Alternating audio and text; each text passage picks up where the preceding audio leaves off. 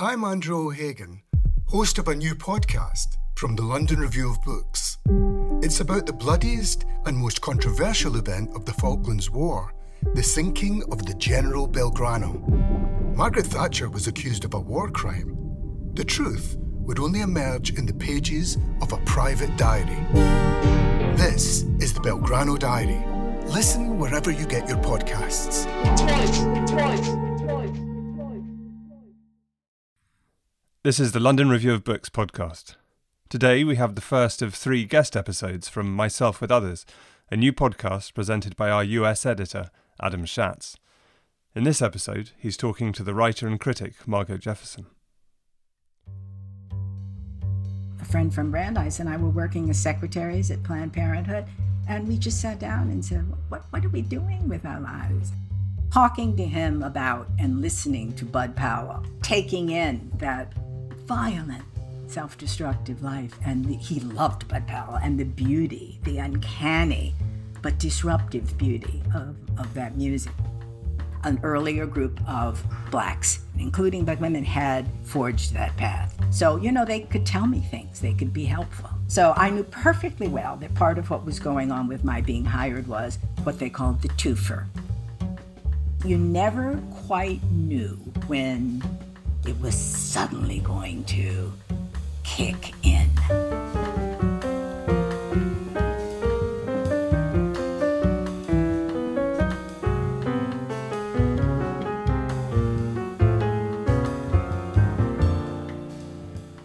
You're listening to Myself with Others, a podcast about the life of ideas on and off the page, and I'm your host, Adam Shatz. My guest on this episode is the writer and cultural critic Margo Jefferson. Many of those listening to this podcast will know her from her memoir of growing up in a family of black professionals in Chicago, Negroland, which won the National Book Critics Circle Award for autobiography in 2016. Margo is also the recipient of a Pulitzer for her writings in the New York Times, where she was critic at large for many years and a longtime professor of writing at Columbia University. What distinguishes Margo's writing on culture is her extraordinary curiosity, her breadth of vision, and her flair for making unexpected connections. Her treatment of race and gender in particular is notable for the artful way in which it dodges the traps set for anyone writing on these topics, whether it's sanctimony, glibness, or sheer laziness. To read her is to experience the pleasure of watching a thinker always in movement, never satisfied with easy answers. Margo's sister Denise was a dancer and Margo is a dancer on the page. I've been a fan of her work since I began reading her in the Times and became friendly with her in the late 1990s, so I'm delighted to have her as a guest. Thank you, Margo, for joining me. Thank you. Thank you for inviting me. Margo, you were born in 1947 in Chicago, one of the great American cities. Chicago is also a very important city in black American history, primary destination point for black people fleeing the South during the Great Migration, the city where Horace Cayton taught sociology and wrote his book Black Metropolis, where Richard Wright became a writer, where Elijah Muhammad led the Nation of Islam, where Jesse Jackson founded Operation Push, where Harold Washington became mayor, and where Barack and Michelle Obama first made their careers. Chicago is also the home of the great black musicians collective, the AACM, one of whose members, the composer George Lewis, appeared on an earlier podcast. we went to the same grammar in high school. oh, the lab school. Yes. In fact, I, I think he got there just after you left. I think that's right, yeah. So, how conscious were you growing up of the city's prominence in black life? On my father's side, of course, I was totally aware of the importance of Provident Hospital, you know, the all black, oldest all black hospital. Um, and speaking of migration, um, a number of doctors came from elsewhere, my father from Los Angeles, for the chance to be at an all black hospital. So there was that. My mother had grown up in Chicago, and and they, she and her mother had come from St. Louis around, let's see, early, in the early twenties. Uh, my grandmother was still there, so I had a very clear sense between them and their friends of this world, I would call it. I didn't yet call it a culture. I, you know, I was a child, but of this several generations world.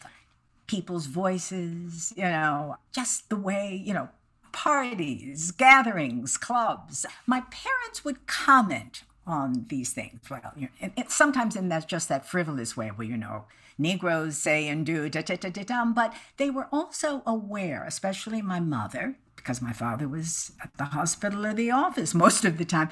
They were very aware that with our, my sister and I going from really elementary school on, kindergarten, to an almost entirely white school, that certain cultural facts, certain pieces of Black, then Negro history would have to be formally imparted to us and made a part of this out of school world.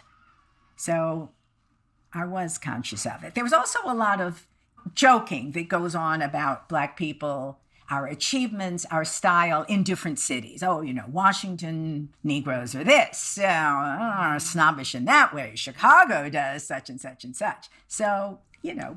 It seems as though there was a lot of very conscious instruction, a lot of pedagogy, a lot of comparing to others going on in your house, and that's very much a part of Negroland. Yes. Yeah, absolutely. You know, another thing, because of course, you know, you, um, you write about music so much, and sometimes I do too, they were still, they still knew. You know, they could say, oh, Ray Nance was in high school with me. Or, you know, don't you remember? My father would always imitate the announcer um, coming from the, um, you know, oh, Earl Hines coming from the ballroom. But they knew these people. Cab Calloway's um, wife, Nuffie, was an old, old grammar school friend of mine. You know, Maria Cole would bring um, Nat's children to Chicago for vacation. So you know what what was part of your social life then became part of your cultural history. You did tell me that you grew up listening to monk. Am i wrong? That was he was one of the you know the new breed that my parents caught up with. They were really really absorbed because of their age and their social life really you know 20s 30s early 40s and my father's passion was Duke Ellington. Um, my, yeah, of course. And, you know, also Basie, but it was Ellington. My mother's passion was all of those singers. Ella and Billie. Lena Horne. Not as a singer compared, say, to Ella or Sarah or etc. So she would make those distinctions between who was a great entertainer and who was a great singer. well, she seems to have been a person who was really well practiced at making distinctions of all kinds, uh, a veritable virtuoso of distinction. A virtuoso of distinctions, yes, exactly. Uh, some of them you had to you had to put aside and let go. Others, it turned out, you could very, you were very much worth keeping. Yeah. But that, you know, and then they their parties, you know, all that wonderful music. You'd yeah, you'd hear at the parties. It was great.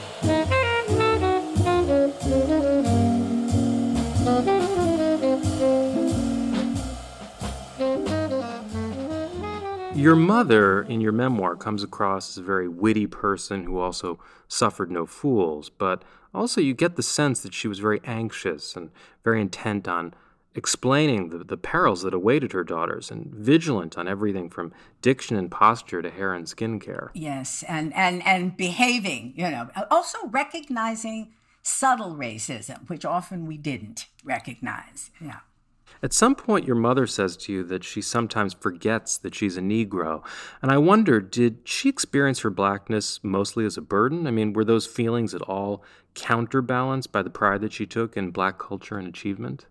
Yes, you know, that was in a letter that she wrote to a friend when she had just married. And so the context was her saying, I'm so happy, you know, but there they were in Fort Huachuca, you know, with all the, the army, the segregated army fort with all these um, conservative to racist whites around them. So, you know, what it meant was sometimes I can just let the struggles go. And I think, I certainly think for her, also for my father, there was definitely that that uh, constant moving um, and sometimes struggle between the part of you that had to handle blackness as as a struggle, you know, as as a battle, um, as a series of achievements, but always as work, um, which in some ways was lined up against you, and the parts of you, whether with black or white or any other form of culture, could just be,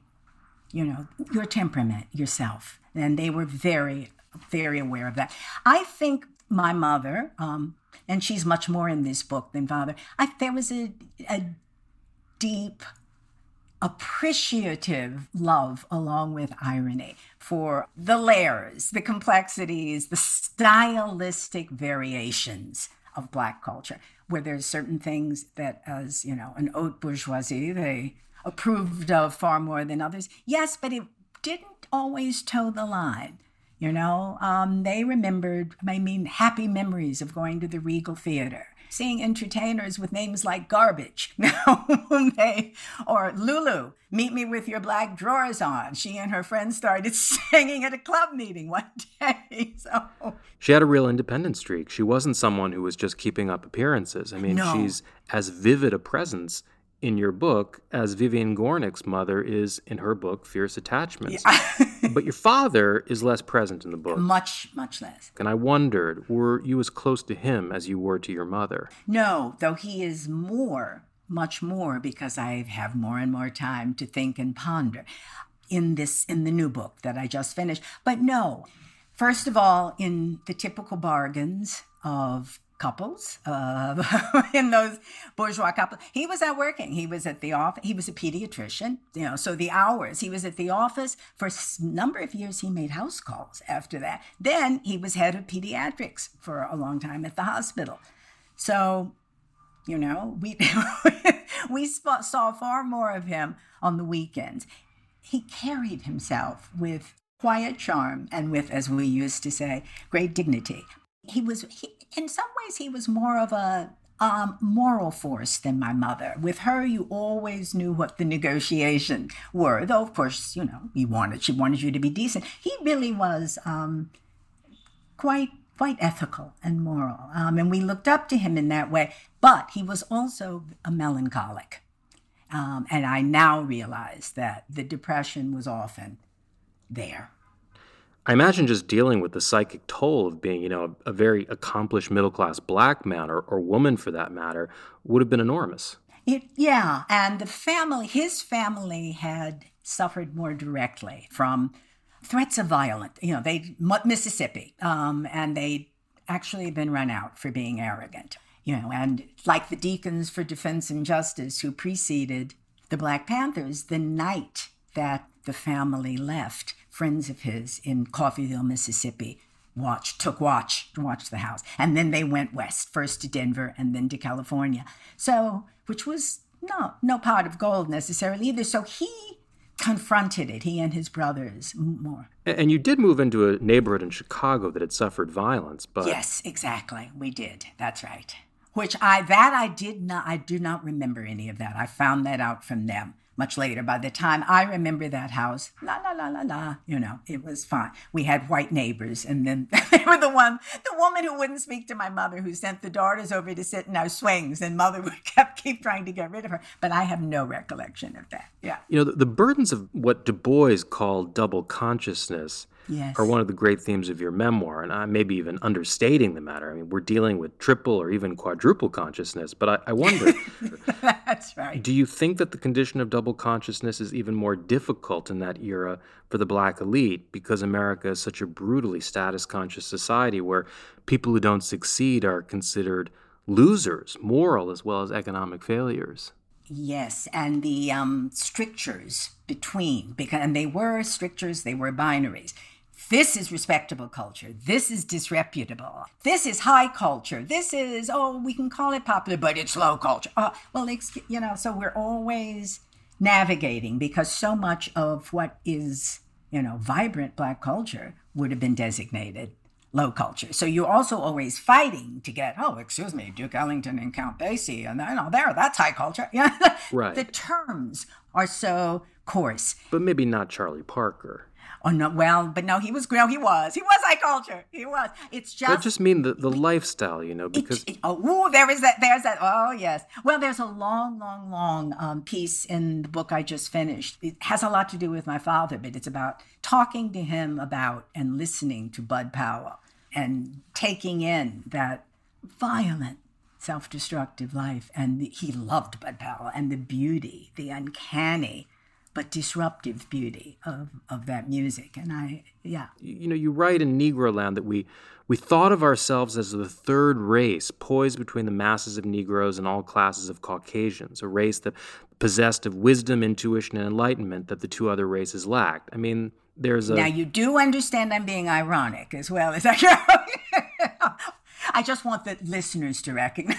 yes, yes, it's important. But I wondered, even if you are being ironic and certainly kind of ventriloquizing your parents' sense of pride and the superiority that one can gain over the oppressor, I mean, is it possible that your parents did have a more clear eyed view um, than their white counterparts precisely because of that double consciousness, that they had a better understanding of American society than most whites did? Oh, not a question. Absolutely not a question. You were reading texts and subtext. You know, you were always, you know, it's there's the dinner party, there's the conversation, you know, there's all there's all here's the legal structure, here's how it's violated. Well, it seems to me this is great training for a cultural critic. I think that that's right, actually. And thank goodness for it, because what is less good training is the um, the gentility you know the, the the good girlness. Cultural capital c. Yes exactly. All the accoutrements um, and the, the and yes and the courtesies you know oh don't don't be rude about that you know try to be polite. And the good manners. You didn't learn to be a cultural critic by being part of jack and jill for example. No the only way you learn to be a culture critic is if you start thinking about why at a certain point you didn't want to be part of Jack and Jill anymore. And then what does that mean? Yeah. And in that way, the 60s, all of those wild political changes, then the 70s, they're good because for they're great for cultural criticism. You know, not only is everything violently shifting, you're shifting, but you can't pretend unless you're a fool that you weren't this other person before. So, you know, you you're seeing yourself at min, in many stages um, as if you were on a on a on a theater. There's a really eloquent passage in the book about your discovery of James Baldwin, and what's striking about that passage is that you focus on his use of pronouns. There's a sentence where he uses the word we and he uses the word one, and you were wondering, who is this we? And you write that he's proclaiming his right of entry with every possessive pronoun, integrating America by means of grammar and syntax. It sounds like this was uh, both a political and a linguistic revolution for you. I think that's absolutely right. He was the only black writer in high school that we read for sure. But, you know, the diction, the syntax, the range, you know, we go from the Bible to the black church to Henry James to, you know, it's so knockout. But I, I, I suppose I obsessed with that because I was working out myself, um, you know, what the we was. Also, Baldwin's "we" in the 1950s is all is Americans of all races, and exactly. but at a certain point, that "we" becomes "we black people." Then exactly around mid peace or early, yeah, yeah, around like the late 60s, after the fire next time. Yeah, yeah, and even in that piece, the "we" becomes black people periodically. So you know that was utterly fascinating because you know the the, the world I grew up in was so elaborately and perilously poised between the we of an integrated America and the we of a black separate America. And it's almost like another text subtext case where the same note played twice has a different meaning. Exactly. It also becomes very interesting, you know, as the culture changes because who you know i mean critics of earlier generations um, white men use that we Absolutely. Almost as their divine right. Exactly. So every time I would use a we as a critic, I have to think about it. And there'd be pieces I'd write where I would really try to change the we as I moved through the piece. Don't know how it succeeded, but I was certainly very aware of that. Pauline Kael, of course, often used the second person you, which you deploy at times as well. That's true. Absolutely. Absolutely. And then the I, hmm, when does it when does it signify? I wanted to ask you about 1955 in Chicago, going back a little bit. This is the year, of course, that a young man from Chicago, Emmett Till, uh, mm. was murdered in Mississippi, where he was visiting relatives. Do you remember that time? I do. I do not remember it um, as clearly as my sister, who was three years older, because she always, not always, but she would periodically talk about sneaking into the den where that ebony was. You know, she, some, wanted to look at it when my parents weren't there and looking the picture. The picture of the casket. Exactly. Of the, I don't think I saw that for years, but I can remember every everybody talked about it. And we were my parents talked about it. There was this grimness over over the house, but over also if you got a black newspaper, which we did, there it was. Every Sunday you would have dinner with friends or visits with, and that's what they talked about. And you know, just this this it was the grimness. Yeah. Um, and it was an um, extraordinary act on Mamie Till's part to insist that that the casket be open, yes. And, you know, I'm glad that John H. Johnson decided to do that. Um, he wasn't, they weren't always brave people, but this time, yeah. Uh, oh, yeah. Yeah, yeah, yeah, yeah. You know, the Emmett Till, and also in terms of the violence, is here. Emmett Till was in Chicago. But within a year or two, I don't think I saw it on TV in 55, we were seeing those violent demonstrations as young black kids were going to schools in the South. Now, those are the years I went to a very progressive school, but those are the years that, you know, my little Negro friends and I were going to the walking, walking into those schools every day. So But your peers certainly had to confront different kinds of racism. I'm thinking of an incident that you described in an interview somewhere about your sister Denise, who was told by her ballet instructor that she couldn't really expect to become a ballet dancer. I mean, she could go into modern dance, and, or yes, she could go into maybe some of some of the white modern companies were accepting blacks, but also Katherine Dunham. Um, now, the teacher whom Denise and I were actually quite fond of. Oh my God, this is interesting. She was the first white teacher in Chicago to accept a black student, and that student was Frances Taylor Davis. Later, Miles's wife. Exactly. She was then Frances Taylor. Who danced with Katherine Dunham. Exactly. And with the Paris Ballet. My mother found out about this teacher I'm not sure how my mother knew Frances Taylor, but they were from, it was the same world. Um, she found out about this teacher. What the teacher said, she thought she was being kind. Denise should not have been in the room when she said that. That would have been kinder. Was, Your daughter is very talented. I'm very happy to accept her, but this is the way the world operates, and there won't be you know. Um, I think you dedicated Negroland to the memory of your sister who died yeah. a few years before its publication. Yeah. Uh, she eventually worked with the Alvin Ailey Company, didn't she? She did. She didn't. She was not a dancer with them. By that time, she'd stopped dancing, but she danced um, with uh, Pearl Lang and a couple of other modern companies. Then she went into teaching and administration, and she was the um, ah, she was the director of the school for twenty years. So she fell in love with, well, not surprising, with modern dance through Martha Graham, who had two black dancers actually, and through Donnie McKayle, you know, and she realized then the, the, the, these this is also these are ways to use the body and to access um, emotions and and um, vistas that, that ballet doesn't offer. So in that way, thank God, you know, she had those those choices. But yeah, there were always the not always, but very often you know, you would think da, da, da, and then yeah, whoosh. you suddenly realized here's the ceiling. Yes, exactly, or here's the wall. Yeah, right. You went to Brandeis. I did. And my father, as it happens, went to Brandeis. How funny! He's five years older than you are, and Angela Davis, I think, had just graduated when you arrived there. As had Abbie Hoffman. And Abbie Hoffman. Yeah. And she'd studied, of course, with Herbert Marcuse and Irving Howe was there at the time. So, what was your experience like at Brandeis? Were you studying literature or? Like so many young women. If I had it to do over again, I'd have done what they called American civilization, which is culture and history. Um, and then it would have all expanded around 67, 8. I was English and American lit. And at that time, I was doing more poetry and more English lit than American.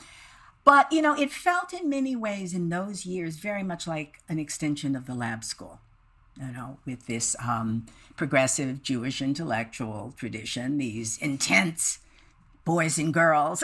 so this was a heavy immersion in Marx and Freud, I'm guessing. Uh, lots, lots of Marx and Freud. That's right. And people who'd spent a fair amount of time on the couch, I imagine. Uh, I remember being uh, envious of one of my floor mates who had gone to Fieldston. She's still a good friend, and you know she'd been seeing a shrink since she was about 14 and i thought oh man that's being complex i felt um, the only thing that i um, you know, race was race is always tricky in any white school. But the other thing I remember feeling acutely about was being a Midwesterner. The Easterners, and that was true of Interlochen also. Easterners were, you know, more suave and worldly. Did you realize that you wanted to become a writer while you were at Brandeis? You know, I no. Um, I had I had I had always been told by teachers from grammar school on that I wrote really well. I hadn't done any journalism in college. Uh, in in high school, I didn't do any in college. I didn't decide I wanted to be a writer until out of about a year or two out of college when um, the women's movement hit and. Um, two other friends, one a friend from Brandeis and I were working as secretaries at Planned Parenthood. And we just sat down and said, what, what are we doing with our lives? And I had to really sit and think, what am I good at? You know, what is there something I'm taking for granted? I had dabbled with maybe acting, but I knew I wasn't going to do that. I was intrigued to learn while rereading Negroland recently that you'd had this involvement in the theater at Brandeis. A little bit, yeah. You'd acted in the Genet play. I'd acted in the maids. That's right. That's right. But then I then I withdrew. But the next time I didn't get a part, and then in 1968, you know, you'll, you'll remember all the experimental theater going on. A company in Boston started based on Artaud and Richard Schechner and whatever. And we did a piece called Riot, where we actually staged with strobe lights and and didn't you write something for the Cherry Lane Theater? I did years later. Yeah, yeah. And it was actually, here's what was useful. I had fun doing it, but what was especially useful for me was it allowed me to access material that I wanted to get at that would find its way into Negroland. And I couldn't do it any other way. It really started because my niece, who was a dancer, and I applied to do a theater piece at Anna Deavere Smith's Institute. And that really just got me thinking about what can you say out loud? Um, and somehow i needed that transition to be able to say more intimate things on the page. Right and of course you'd grown up in a home where you'd been taught that there were certain things you just didn't say out loud to protect yourself. That was obviously a very important part of your childhood. Exactly. Plus you know i think also often as a younger sister you're busy or a younger sibling you're busy watching what troubles the older one is getting into and deciding what to avoid, how to be sneakier, you know, how to find your own way, even if it's a cowardly way. Just so there was, yeah, there was there was that too. Yeah, of course. But you know, the thing that really intrigued me about your involvement in the theater is that I suspect it has something to do with the generosity of your writing on the performing arts. Uh, I think that my writing on music, for example, changed when I got to know more musicians and realized how much more they know about their art and how brilliantly they speak about it. I feel like I'm just catching up most of the time. And I wonder if that connection to the theater as a participant influenced the way you write about it. Well, it, it's interesting that you say that because at one point, when I was actually, I guess, the Sunday theater critic, I thought, boy, I am getting so lofty. I, there's something about this tone I don't like. I need to reconnect. And I joined a kind of amateur group that a playwright friend of mine, Eduardo Machado, was um, organizing because I just thought I've got to be back in contact with watching what they're doing and knowing how hard it is when I'm trying to do it too. And I think that did help. Just parenthetically, um, I'm jumping back to something you said a few minutes ago. I wasn't able to go forward at a certain point on Negroland till I wrote what became the opening passage. I was taught, you know, not to not to accept or tolerate memoir, to turn away from it. And as soon as I put that down, you know, I was able to keep writing. Right. You could write the memoir once you'd liberated yourself from the expectations of a conventional memoir.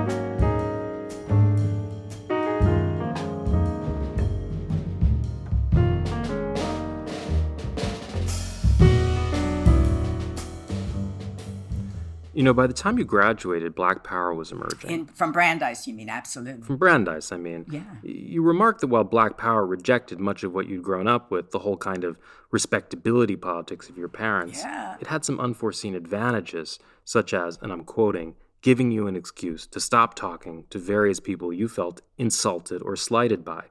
Who said the personal always had to be honorably political? it's a great line. I, I hope I was deeper than that at times, but you're right, yeah. Oh, there's nothing too trivial for a major movement, is there? Is there in terms of the personal acting out? Yeah. How deeply involved were you in the ferment of Black Power at the time? How did your parents react to this new enthusiasm?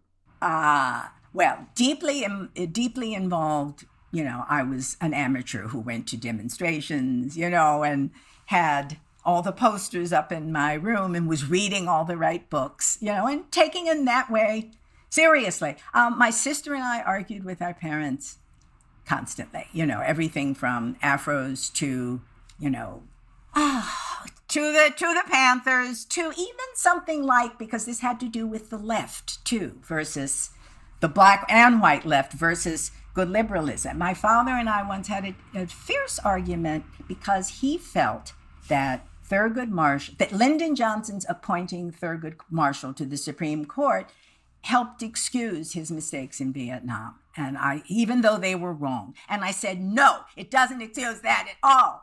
No. Right. So there we were. Yeah. And that's a kind of good example of those different worldviews. Yeah, I mean, he was an accommodationist in the sense that he thought that, well, okay, Vietnam is awful, but at least we have the war on poverty. At least we have Thurgood Marshall on the Supreme Court. And that's the kind of compromise that the younger generation simply was not willing to accept. Exactly. Exactly. We were not having it. We were not having it. That's absolutely right. Your mother said that if a fly got caught in your afro, he would break his little wings trying to get out. Yes, and she had a friend over for lunch that day, and they just merry peals of laughter. So I just had to stomp out of the room. You know, the punishment to them was I had the afro. and I was, you know, you're wearing your kind of semi African clothing, and yeah. I wore some of it. I didn't have a dashiki, but I had some dresses made of African prints, and you know, even though one of them I'd bought at Saks Fifth Avenue, but you know, I'm glad you remain style conscious throughout. yeah, we take what we, but also little shops, you know, uptown. Were you reading Sonia Sanchez and Nikki Giovanni and the Black Arts poets and You bet. Amiri you bet, Baraka, I bet. Uh, assume? had started with, you know, Baraka as the playwright when he was LeRoi Jones. Absolutely. Sonia. Dutchman, Dutchman and the Slave. Yes, yes, yes. Uh, which connected to your interest in radical theater and Grotowski and people like that. I mean, for sure. he was ve- he was very connected to that through the Grove press world. absolutely. Absolutely. People have this perception, I think, that it's something that stood apart from all the avant-garde ferment, but it was all mixed up. That's right. They were at readings together once upon a time. It's very funny to read um, the Frank O'Hara poems where Roy just shows up, you know, as his, as his pal. I think he was in love with Baraka. Oh, I forget who I heard it from, but apparently Baraka was just amazingly seductive for everyone across all borders and boundaries, right? Yeah, yeah. So yeah, one was reading all of that. Jayne Cortez. Um, Ornette Coleman's wife at the time. yeah, I just found that out from your piece. I had completely forgotten that. Yeah, yeah, yeah, yeah, yeah. And you know all the other the the serious stuff. Um, you know, LB reading Soul on Ice is now so tainted for me by at the time I was so excited by the attack on Baldwin that I found I wasn't going to list it. You know, when you first said asked me what I was reading. Right, at this terribly homophobic attack, not to mention the celebration of rape and practicing on black women. Exactly. I wondered about that, and I wondered did you move towards feminism in part out of disillusionment with the culture of hypermasculinity and patriarchy in the Black Power movement? Absolutely, but just as much, absolutely. But you know, I don't want to sound sanctimonious. Just as much because of you know a life, a lifetime of haute bourgeois female conditioning. You know, where the we includes white, black, you know, and all all girl, girls of all races, um, shaped by those ideologies. So it was it was all of that really, you know, with the final blow being the sexism, um, the misogyny. You know, her position in the movement is prone of um, Stokely Carmichael. Black, yeah, exactly. Um, of black power, and also you found out. I found remember finding out from white friends how sexist you know the white left was too. So well, that's how the second wave of feminism emerged in reaction to the sexism of the new left. Exactly. So you know, and so we black women were reacting to um, the black left and black power in the same way. But at the same time, once you got involved in the women's movement, you quickly became a pretty prominent writer within that movement. And you became aware that, hmm, there are some problems with white women too. Oh, absolutely. Um, you know, the first, I mean, from the moment, when did I start reading notes from the first and second year? You know, that early white feminist radicalism. That would have been 69, 70. I was already looking. And, and I discovered Frances Beale in 70 or 71. Uh, yeah, we were looking for other Black women who cared and for Black women who were going to lead it. Toni Cade Bambara's anthology, The Black Woman, came out in 1970.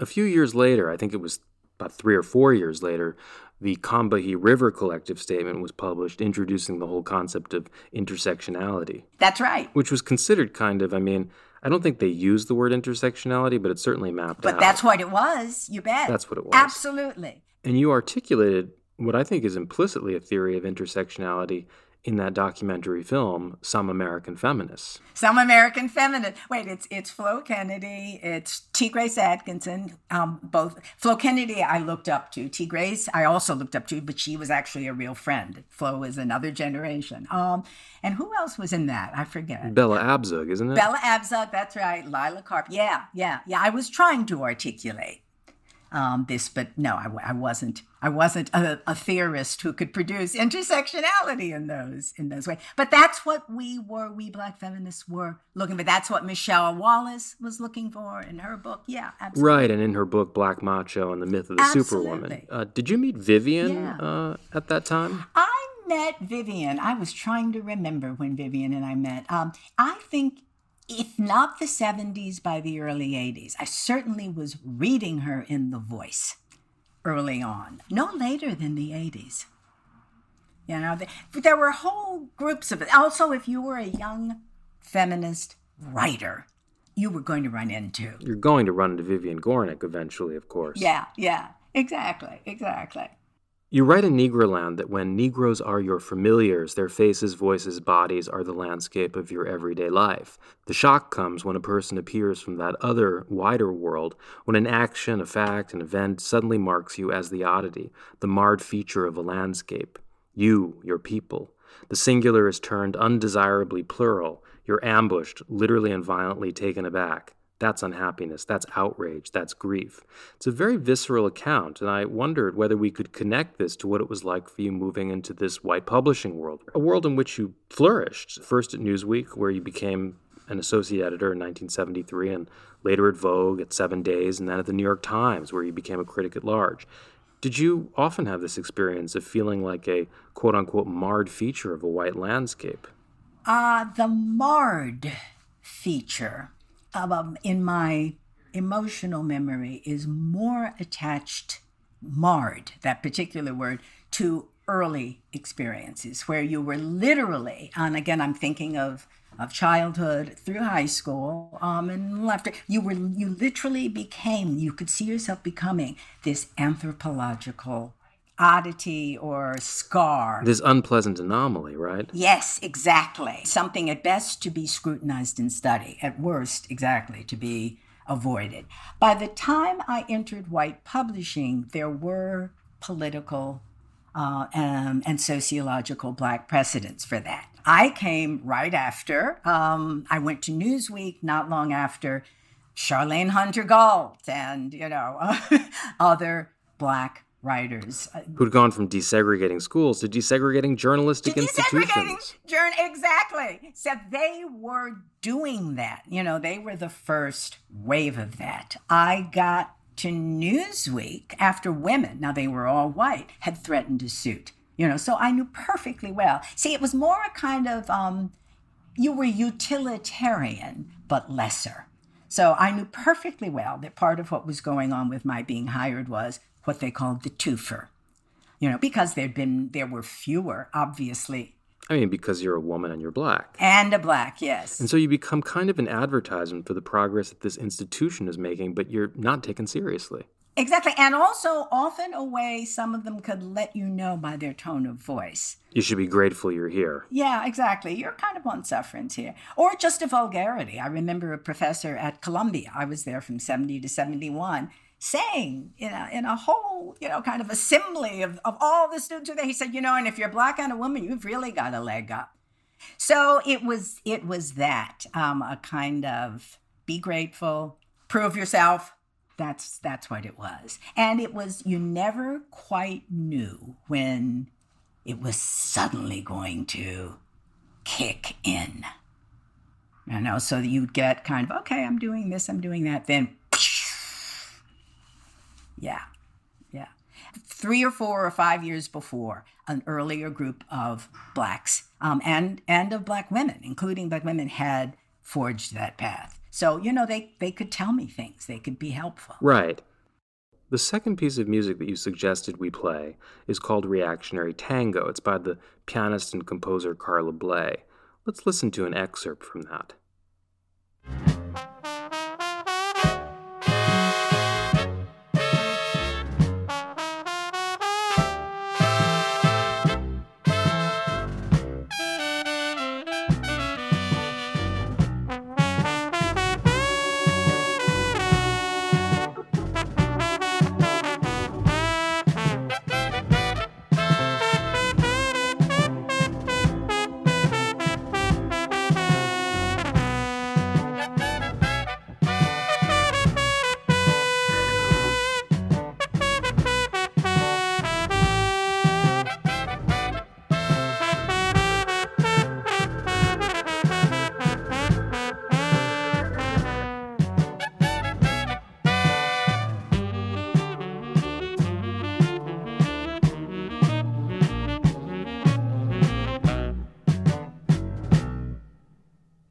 Wrote about Carla Bley's record, Escalator Over the Hill, her jazz and rock opera, which f- featured people like Jeanne Lee, yes, Don Cherry, Charlie Haden, Linda Ronstadt. Leroy Jenkins was on it. Leroy yeah, Jenkins, yes. Yeah.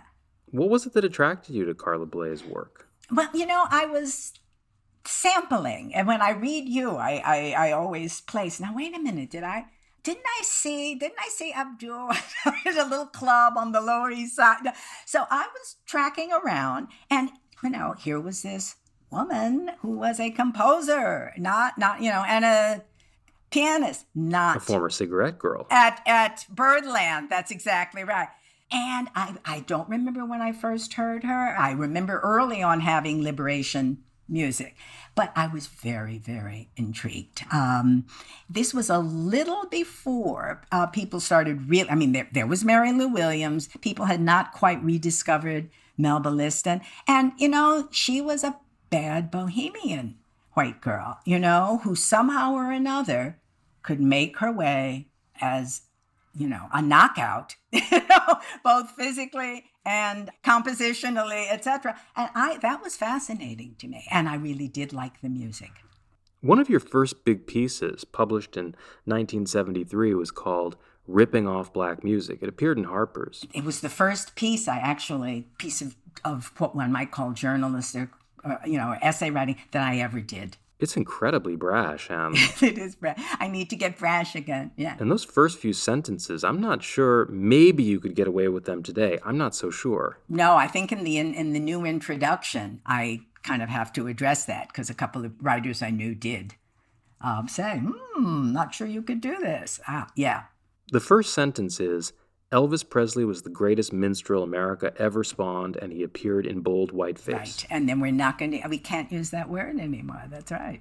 What I found really interesting about this piece, Margo, is that it's very much about the history, the soiled history of American entertainment. Soiled is great. Race, yeah, race mixing, minstrelsy, racial impersonation. That actually becomes, I think, a theme in a lot of your writing. On the one hand, you're trying to underline the centrality of race and racism in American culture. On the other hand, you're showing the elasticity of a culture that had been defined in such rigid terms. Some of that I must immediately credit reading Ralph Ellison for, as well as Baldwin, but especially those, yeah. To me, it seems very consistent with what Ralph Ellison, Albert Murray, and later Stanley Crouch in his less cranky reactionary phase were saying. It's it's true, you know, and I later, of course, had to then turn to blues people. You know, um, and no, it's it's Baraka that I'm celebrating, but I never let go of what Ellison was best at. I think also this double consciousness, or you know, let's call it triple and quadruple, to think feel well good about ourselves. Um, I think that was very much a feature because I had really grown up not only with you know, here's classical music, here's jazz, here's soul music and rock and roll, here's gospel, but um, I had also grown up within rock, white rock, black soul, also that you know, I I had the list of proper songs, the white rock and roll that I took would take to Interlochen each summer or talk about with my white friends. Then I had the songs I would dance to at parties with my black friends. So you know, I I was always coding, and I. I mean, I know you say at some point. I think it's in an interview that you're just tired of the term code switching, and to me, what it suggests is okay, you lived in different worlds. They overlapped in some ways. In some ways, they were separate. But why say I don't live in all these worlds? Why disown a culture that your own people have helped to create? Exactly, exactly. And also, you know, there there are things you know this as a as a critic that you come up with, you come up against, and and it turns out you really like that, and it doesn't fit your politics. I, for years, was ashamed of kind of being won over by a number of the Beach Boys songs. And I just decided, let it go, Mark, and see what see what patterns, you know, what configurations you can you can make of this. And by the same token, well, I also I, I also used to be amused by the fact that really this may have changed, but in my generation, the the worshippers of James Brown, as opposed to yes, I admire him, he's fun to dance to, were always black men. It was always men. Yeah, that was. Um, then I think we began to claim ours more with Aretha. But you know, there were always these little, these big divisions or small discriminations within what might appear to be um, a very unified world, or two such firmly segregated worlds that, yeah, yeah, there are some remarkable lines in this essay about what today would be called appropriation. And what's interesting about them to me is that you're not rejecting appropriation in some kind of dogmatic or ideological fashion. You're saying the ultimate test is what do you do with the materials that you're drawing upon? Are you using them in an original fashion? I'm going to read this passage because I think it's very interesting. Borrowing itself is not the question, since music lives by eclecticism. Still, if you borrow, you must return, and nobody wants an imitation back if they've lent out the original. Has a young admirer ever attached himself to you? He dogged your footsteps, dressed as nearly like you as was possible, acquired your mannerisms and expressions, and told everyone how wonderful you were. At first, you may have been amused, even flattered, but you became uneasy annoyed that you were being caricatured, your individuality undermined and cheapened. You felt used, fed off of, and your admirer took on the lewdness of a voyeur. You were being appropriated for his needs, used as raw material in his effort to divert or remodel himself. Finally, you despise him. Imitation is a form of cannibalism, and the imitator is never content merely to nibble. Oh no! Every so often, when life becomes dull or frustrating, he becomes greedy. Nothing will satisfy him but the whole body and blood. Ooh. Mm, yeah. You were kind of on fire in those days. I was, and that's I like that. You know what I left out? It's interesting. I left out the, the economic fact it's it's a given. I knew it. There are, the imitator is profiting in some very concrete material way. Ripping off and getting rich. Exactly, exactly. But then you say a very mordant line that Janis Joplin thought she was black and somebody took her at her word because she died so young. Oh, Janis Joplin. Right, yes I did. That's right. That's right. You know, she was an interesting figure too because a part of me kind of wanted to hate her, you know, because there she was. She took it, you know, she had Otis Redding over here. She had Tina over there. Oh, here's the here's the gravestone for Bessie Smith. And boom! Suddenly she was the most talented popular woman singer that the culture had produced. So Queen Queen Funk. But then I realized that there were really there was something there in that in that voice, in that so, and I thought to myself, there's a reality there actually. Absolutely. And as it you know, I once had to ask myself, well, now which version of Piece of My Heart moves you more, Janis's or was it Erma Franklin? I think Janis's. Yeah, I mean, you've warned against the authenticity trap and the idea that there are certain versions of cultural blackness that should demand adherence. I'm thinking of a wonderful essay that you wrote about the Harlem Renaissance novelist uh, Nella Larsen, mm. who had been disparaged for not writing novels that made reference to black ritual or folklore and for not drawing upon the vernacular. She'd also been criticized for dwelling on the so called tragic mulatto figure. You mount a very passionate defense of mm-hmm. Larsen's fiction, and you point out that some of the things that have been dismissed uh, as dated. For example, her interest in dual identity, her interest in desires that uh, challenge convention. These are things that are very much a part of the work of writers like Edith Wharton and, and Henry James. Why do we accept them in James and Wharton and reject them in a figure like Nella Larsen? Larsen seems like a very important figure for you.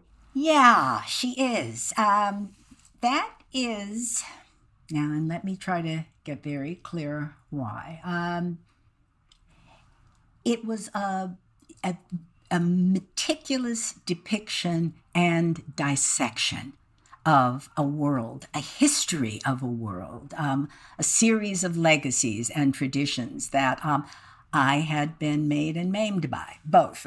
well, right, because you describe her as a clinician of privilege. Yes. Which is very much what you're writing about in Negroland. Very much so. Very much so. Uh, you know, a lot of the dramas about the, the so called tragic mulatto, or even the cultural mulatto, you know, ah, the desiccated black bourgeoisie, um, they're simplistic and, and they are sentimental.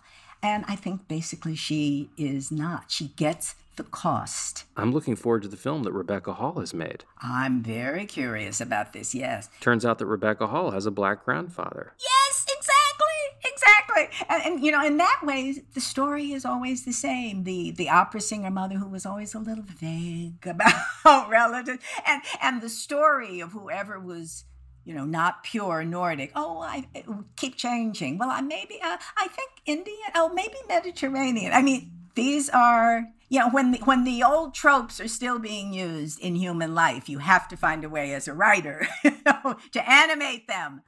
But I wonder with Larsen whether it's also that on some level you felt not just defensive, but protective of a world that had been disparaged by the Black Power movement, a, a world that you'd grown up in, and, and you didn't hate it. You were critical yeah. of it, but you weren't about to throw it all away. And Nella Larsen writes critically about that world, but it's not a brutal satire.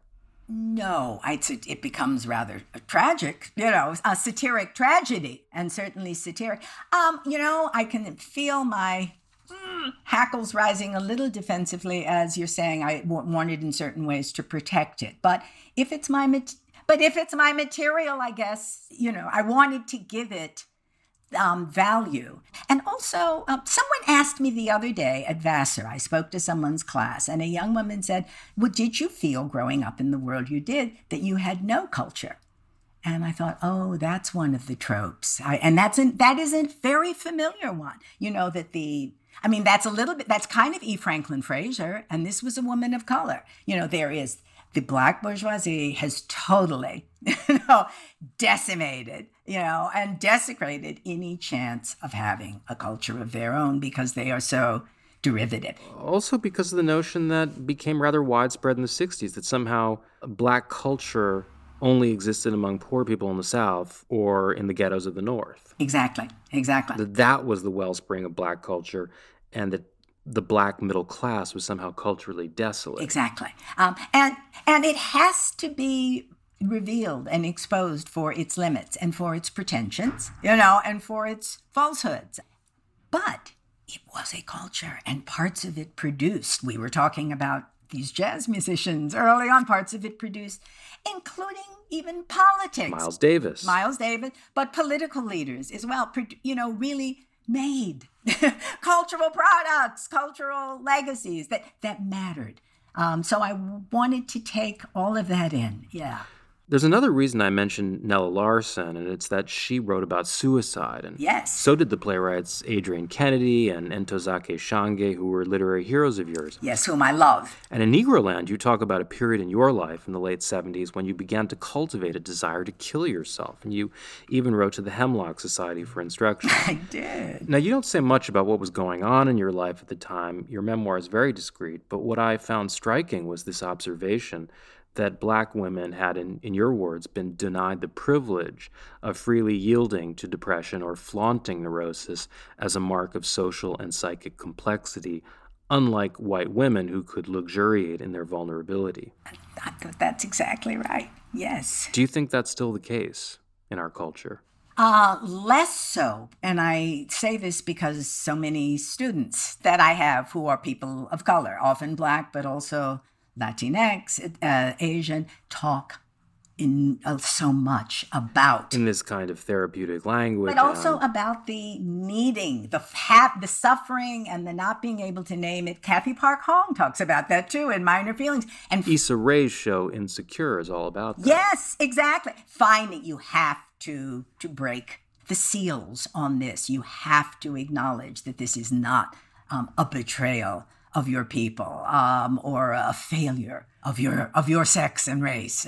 It's emerging now. You see people talking about mental health, but this used to be not something that you were allowed to talk about. Nor was it something that the mental health profession or industry was particularly interested in. Were there black psychiatrists in my world when I was growing up? There are passing allusions in your book to feelings of loneliness and solitude. At some point, you write that no one's striving to be my best friend anymore. You, that was high school. Yeah. you say the intensities of friendship suit you better than love affairs, and that you intend to remain a single woman. And I do also just talk about a kind of psychic exhaustion Right. from have feeling in every way I had to be perfect in e- on every front. Have you felt less of that over the years, or is this still something you struggle with? I have felt less of it for the very simple reasons that between um, a very good therapist and the right medication, I can attend to it the way one. Yeah, I, I'm not. Let me not even come up with a physical comparison to civilize it. Right?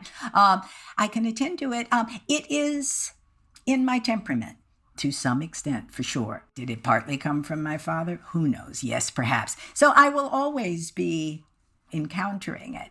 I'm guessing that you experienced no little bit of stress when you were working at the New York Times, though it's a pretty notorious place. it can it can be a murderous place. It, I would say the casualties um, among employees there are are huge. I think it's historically been much harder for employees of color as well. Yes, and and for women, no no doubt, no doubt. You know the efforts required and the memorization and the impersonation and the adaptation to you know uh, fit into and succeed in these very in a series of very fixed social ideological um, cultural worlds it, it's taxing Your memoir is very impressive, not just for its sentences, not just for its thinking, but for its form. It's it's not a memoir exactly. i didn't want that yeah It's not a linear autobiography, and the style is really the same style that you developed as a cultural critic. Well, you know, I realized at a certain point when I started it, I was doing these little scenes that were kind of like short stories. And one reason I wrote the book was I did want to work with things like dialogue or, you know,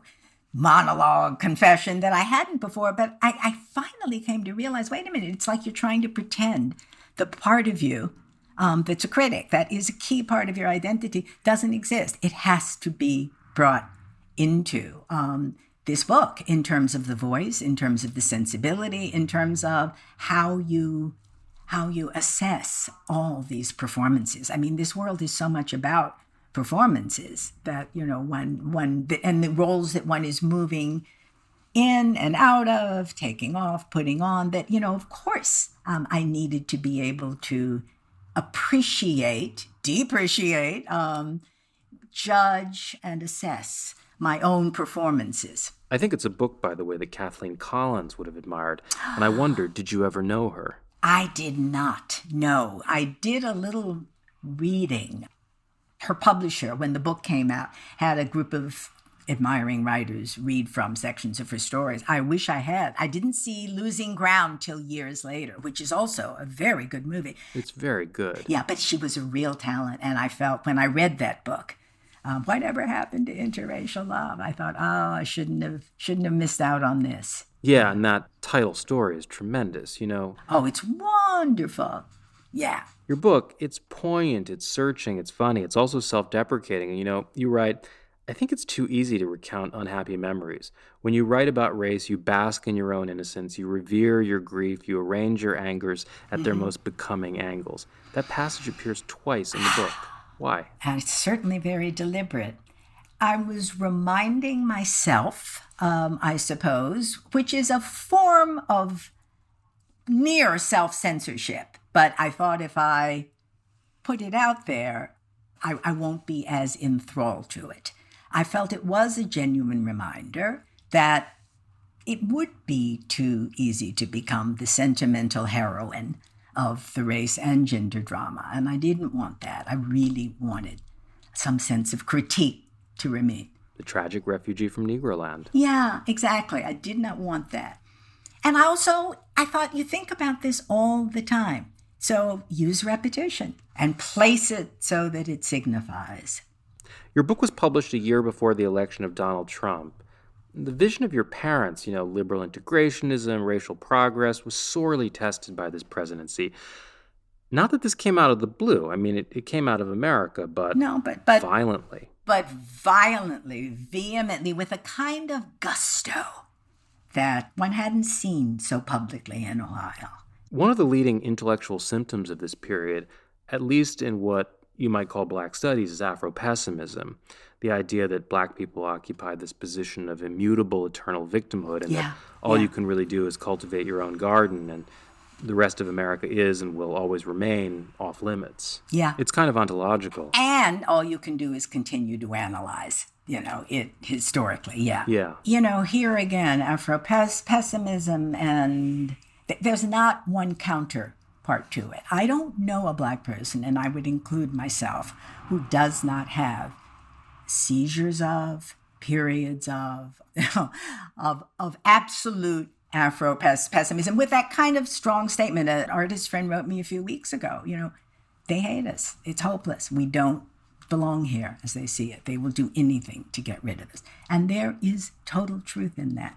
So it and it, there's certainly emotional truths to the mood as well. Yes, abs- yeah, yes. There's both emotional and factual truth here. Um, so uh, you know, you stay on the move, uh, meaning in how how active. How what do you do to keep yourself um, acting, active? Of a black person who's invested, you know, in in various forms of change. That's hard. Also, what do you, as a writer, what do you choose to write and why? You said in an email to me that you'd been thinking about the virtues of polemic because you haven't really expressed yourself in that mode in many years. For a long time, exactly. And I did find that there were terrors, there were horrors going on, particularly, of course, tied to all the murders of black citizens, that I didn't feel I had individual words for. And that that were meaningful enough to deserve publishing. And that um, I thought, okay, that's history does that. Don't get all egotistical about it. But I, I thought it also rattled me. I thought, no, there have to be some tools. You know, even if this is this literal subject is not exactly what you pick, you know, there have to be tools that use that horror in, in some other way. So that's why I've been thinking about it. I should add there have to be tools, comma, Margo, comma, that you that you can use. Yes. Let's talk a little bit about the cultural situation in America today in this era of what's been called the awakening. You know, it's this paradoxical moment because uh, because on the one hand you have these hierarchies and oppressive systems and various limitations on people's ability to be themselves, and they're being challenged, corrected, even overhauled. And at the same time, there are these new and sometimes restrictive lines being drawn about the ownership of culture, about who has the right to write or speak about the experience of others, and about the moral responsibilities and even obligations of artists and writers. Now, you lived through a period with some similarities in the 60s and 70s, which you write about in Negroland. How does this period compare to that earlier moral and political transformation? What are your feelings about it? You know, you you you implied, though you didn't add, that there is also more so even than in the earlier period. The the mainstream is attempting in every way culturally to display their their awareness. You know, oh my oh, God. Oh yeah, the New York Times being a leading example. Yes, exactly.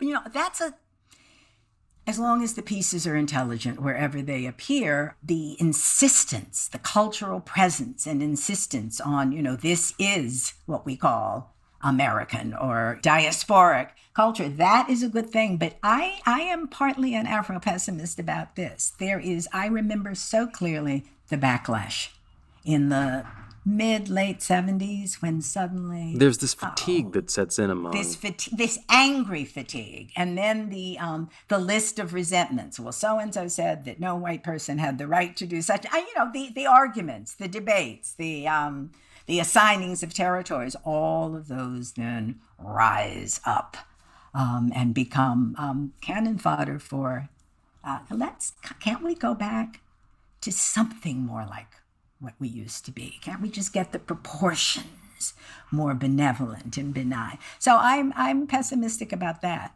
In the meantime, let as much be accomplished as possible. I am never I'm, you know, I'm fine with with arguments about the Emmett Till painting. I'm virtually never on the side of nobody ipso facto can do this show it to me, and then maybe I will say it can't be done. Hmm? Well, to go back to the argument that you made in ripping off black music, the question really is what do you do with it? It's what you do with it. And it is, yes, and it's also what, how aware you are, if you have privilege, of the circumstances that allowed you to do it and how you push, you know, and make make more of a space for the people you've been learning from. Um, who, in, who quote inspired or you know galvanized you now, I imagine that you have some take on the whole idea of cancel culture because you wrote a book called On Michael Jackson, and he died not long after the book was published. And you've expressed some regret or ambivalence, not about writing the book, but about the way that you dealt with the subject of the accusations against Michael Jackson. I felt that I was more evasive than I would have liked to be. Was it the Leaving Neverland documentary that led you to feel? I had felt all the way through that, you know, like many people, I just was a little too invested in. I knew he was deeply damaged. I knew much was wrong, but I was still a little too invested in not wanting that final step of what you just have to call abuse and I know I was. And that's. Which doesn't mean that we should stop listening to him. I, which I made very clear when I was asked to write, um, you know, some pieces that then became an introduction to the. I said, no, of course we keep listening. This is what we have to keep engaging with. Exactly. You've sometimes quoted that F. Scott Fitzgerald line about being able to hold two contradictory thoughts in our head as being the the uh, mark of intelligence, and that's kind of what we have to bring to this subject. Exactly, and maybe it may require even more than two ideas, but yes, we do. Um, and you know, to suddenly do this about Michael Jackson when we've allowed so many other sins to exist, I don't. You know, I Philip Roth is a terrible misogynist. I'm not a big fan. I don't think I want to see every criticism made of the book, its quality, of that writer, his life, but I don't think it should have been snatched out of publication. No, there are better ways to discredit and disavow. You write that in the 60s, the Negro man was at the center of the culture's race obsessions, the Negro woman on the shabby fringes. My sense, though, is that that's one way in which things really have changed. It is, it's amazing. Yeah. Um, would not have thought I can't say I wouldn't have thought it would happen, but who knew when it would? And there's so much variety now. You know, there's so many options. Um, you know, you can be a kind of earth mother. You can be a nasty little rebellious freak. You can be transgender. You can, you know, you can change your look, not your, hopefully not your principles. you can play around, you know, all the aesthetics that were closed off now. Black people don't do this kind of music or they don't do that or this dance. That's gone. Whatever you want to do. And I love that. I love That's quite liberating. Yeah. Now, when I was typing out a passage on my computer, the word black kept getting automatically capitalized. Capitalized, I know. I don't know what to do with that. The official thing now is that we capitalize black and white, right? A lot of capitalization. A lot of capitalization. I don't know what to do. I don't capitalize either in my emails to people, right? But you know, there was also that period when instead of saying black, even if you capitalized it, it was preferred that you say African American. So, sure. You know, and you said that you only reserved African American for official occasions. I did say yeah. that. That's right. But then black came back. Um, so I don't know. Is that you know if if if you were or I were Stanley Crouch, we would launch some major attack on this. And you know that's that's not where my passions lie. But these these things matter. You know when the next piece I write, uh, the next piece you write. I mean, is is this what's going to be demand? There's something. It it looks clumsy to me, both of them right now on the page.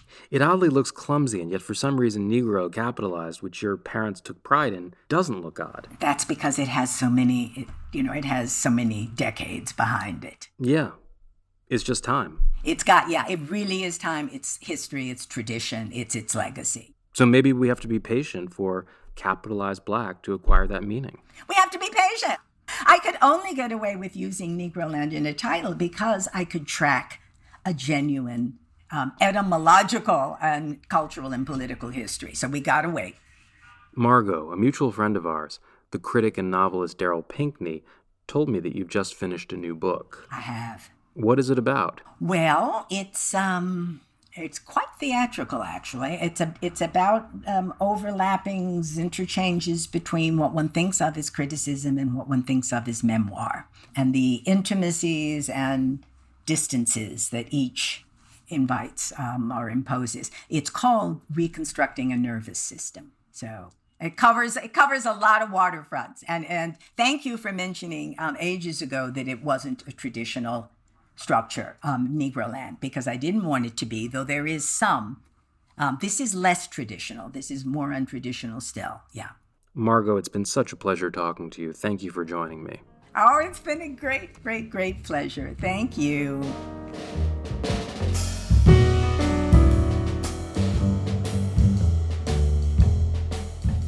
You've been listening to Margo Jefferson on Myself with Others, a podcast by Adam Shatz. Myself with Others is produced by Richard Sears. This edition of Myself with Others is co presented with the London Review of Books. Thank you to ECM Records, Fresh Sound Records, and Carl Wilson for additional music on this episode. All other music in this conversation is composed and performed by Richard Sears.